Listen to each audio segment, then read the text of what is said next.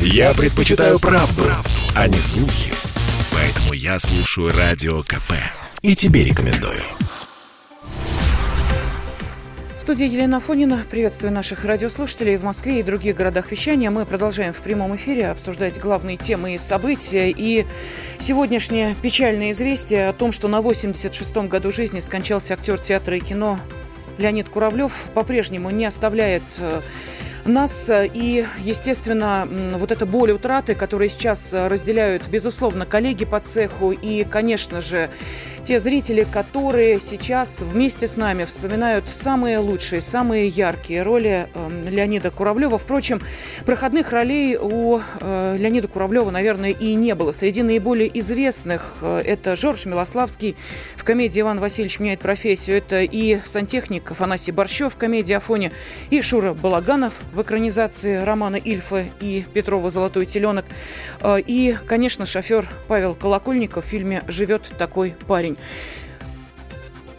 С его именем связана целая эпоха отечественного кинематографа. Своей проникновенной игрой и артистическим темпераментом он с первых ролей покорил сердца миллионов зрителей. Для многих известных режиссеров сотрудничество с Леонидом Вячеславовичем становилось большой удачей. Коллеги в нем ценили высокий профессионализм, умение удивительно точно передать авторский замысел и раскрыть, раскрыть глубину образа, сказала министр культуры Ольга Любимова. Сейчас на связи с нами актер театра и кино, певец, музыкант, народный артист России Михаил Боярский. Михаил Сергеевич, здравствуйте. Здравствуйте. Приходилось ли вам а, работать с Леонидом Вячеславовичем? Приходилось. Однако это было не, не кино и не театр. Мы с ним очень много сыграли концертов, практически на двоих, все в течение года. Я приезжал в Москву, там нас встречал администратор – мы садились в машину с Леонидом Вячеславовичем и ехали под Подмосковье, выступали в Домах культуры, в кинотеатрах. Очень много были и в средней полосе России, тоже на гастроли вылетали вместе с ним. И это было очень долго, но не очень интересно, поскольку Леонид Вячеславович ненавидел эти концерты.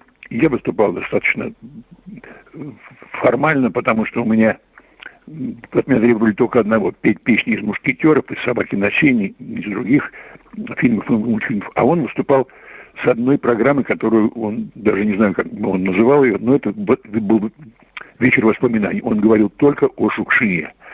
Причем он это делал через силу, потому что, так сказать, специальных номеров для выступления перед публикой у него не было. Это был, так сказать, каждый раз импровизация. Вот я хочу рассказать вам о моих впечатлениях и встречах с Василием Макаровичем. Делал это через силу, потому что ну, единственное, что он получал от этого деньги. Никакого удовольствия он не испытывал. И иногда бывали такие случаи, когда он просто ни с того ничего срывался. Все, больше я не могу. Садился на такси и улетал в Москву. Говорил он в основном за кулисами только о жене, а никаких творческих проблем мы с ним не касались. Он был довольно консервативным человеком, но очень чистым, очень непосредственным. Он мог заплакать при рассказах своих о друзьях или о супруге и срывался мгновенно. Он через силу приезжал на гастроли и в Подмосковье тоже. Скорее бы это мучение кончилось, так он всегда это говорил. Но, вероятно, ему нужны были деньги, поэтому он соглашался на эти, в общем, халтурные концерты. Хотя их зритель принимал его на ура, потому что в афише, когда есть Куравлев, там Боярский, еще один был композитор-музыкант, довольно разнообразная программа была, и, сказать, и песни, и воспоминания, и истории, и, конечно, ответы на вопросы. Но за кулисами он всегда был очень замкнутым человеком, его не раздражала вся эта суета, он очень стремился домой и делал все через силу, но никогда ни о ком не говорил ни, ни слова плохого, не ругался. Единственное, что он мог сорваться и перед выходом не быть. Все, больше я не могу. И уходил.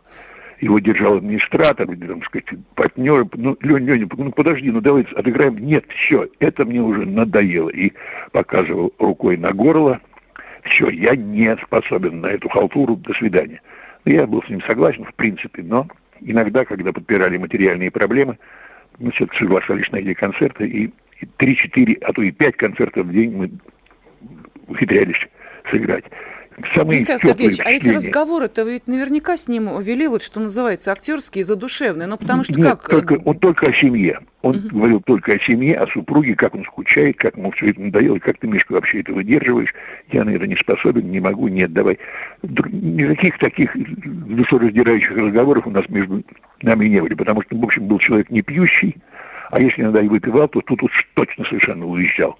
Все, я больше не могу. То есть алкоголь ему давал возможность поступать так, как он считает нужным, не наступая себе на душу и на горло в своих этих встречах. Хотя он рассказывал очень интересно, очень интересно.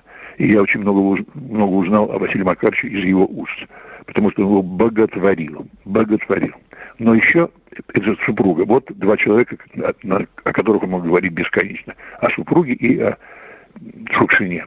И я считаю, что, наверное, самая лучшая, все-таки самая лучшая работа – это Колокольников. Конечно, живет такой парень, эта вершина была потрясающая. Благодаря такому альянсу Шукшин и Куравлев, это что-то невероятное. Но, э, да, э, Леонид Вячеславович сам признавался, что э, что вы мне все, Афоня, Афоня, вот... Э... Нет, это лучшая его работа, на мой взгляд. Он сам не делился со мной этим, но я имею возможность сравнить, как это все зрители, потому что это какой-то запредельный уровень мастерства. Очень здорово. Очень безошибочно, филигранная работа. Михаил Сергеевич, вот когда стало известно, что здоровье Леонида Вячеславовича, ну, достаточно серьезно пошатнулось, и э, даже сейчас не о вот э, последнем месяце мы говорим, это произошло несколько лет назад, вот когда ушла его супруга. Вот э, вам, как человеку, который все-таки, ну, определенное время с ним рядом был и профессионально, и вот как вы сами признавались, все-таки какие-то разговоры вы вели задушевные, тем не менее, стало понятно, что вот с уходом супруги это уже не тот человек? Меня потрясла могила. Я часто mm-hmm. бываю на кладбище, вспоминаю своих друзей, но когда видел могилу его супруги, увидел его фамилию, я понял, что случилось что-то за гранью понимания моего, потому что при, живо, при, при жизни куда поставить памятник, где его есть уже его имя, то есть практически его жизнь закончилась тогда, когда ушла супруга. И это было заметно и по его непоявлению на телевизионных экранах, а если и появление, то достаточно такое скорбное. Вот печально было смотреть на уход живого человека из жизни. Так заранее он предсказал себе свою судьбу что он уже жить без нее не сможет. И это было видно. И работа закончилась, и хорошее настроение. Единственное, что его держало, это его семья, которая как-то поддерживала его. Но вот последние упоминания о нем довольно печальные. В газетах, в желтой прессе всегда писали о том, что он в доме престарелых, что о нем никто не заботится. Все его бросили. Этого я, честно, не знаю, потому что я в другом городе живу, и никаких сведений о нем мы семьи перезванивались. Нет, мы были хорошими приятелями, были в хороших отношениях. Я с огромным уважением относился к его работе, к его отношению к жизни. Мне очень симпатично было например, то, что он консерватор и не принимает ничего нового, что является пошлостью, как он всегда говорил. Это было за пределом его понимания в отношении и к профессии, и вообще к тому, что творится сейчас. А что такое э, консерватор, вот если э, применительно к это, Леониду значит, Вячеславовичу?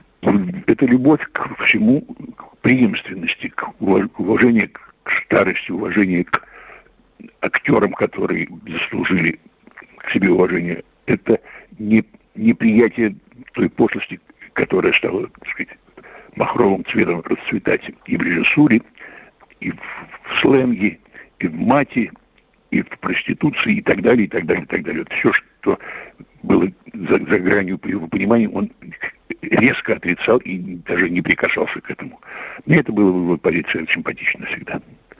Ну, вы знаете, а, к сожалению, ну, может быть, и к счастью, есть э, такое, что э, те, кто великолепно играет именно комедийные э, роли, как правило, в жизни действительно люди достаточно серьезные. Вот такие батарейки, которые сами в себе и особо-то свою энергию не распространяют ни на кого. Вот можно ли сказать, что Леонид Вячеславович был именно вот таким человеком, да, аккумулятор он был человек такой? очень, чисто, очень чистоплотным угу. в жизни, вот ну, грязь к нему не приставала никак. Он сравни не Курину Юрию Владимировичу. То есть вот вроде бы не смешные люди, но на самом деле очень глубокие нравственные позиции, глубочайшие. И, и вот от них добро исходит, и они никогда не, не участвуют ни в каких таких мусорных передачах, от которых потом не отмыться. И это мне очень было симпатично всегда, что он не допускал себе, не давал себе возможности опускаться ниже того нравственного уровня, который он высоко, высоко, очень высоко планку эту держал всю свою жизнь.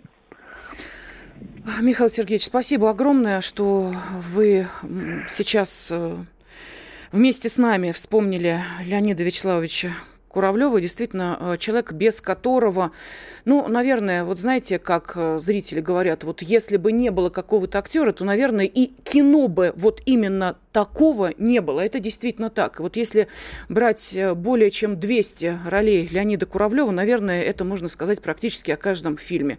Вот был бы другой Афоня, и не было бы вот этого фильма. И даже удивительно, вот вспомнил Михаил Боярский, актер театра и кино, певец, музык, Кант, народный артист России Михаил Сергеевич Боярский. Сейчас вспоминал Леонида Куравлева. Вот даже, наверное, фильм э, «Когда деревья были большими» был бы не таким. Вот э, это удивительная способность э, актера, настоящего таланта, быть именно там, где он больше всего нужен. Именно в том фильме, который любят, ценят и помнят. Как мы будем любить и помнить Леонида Куравлева.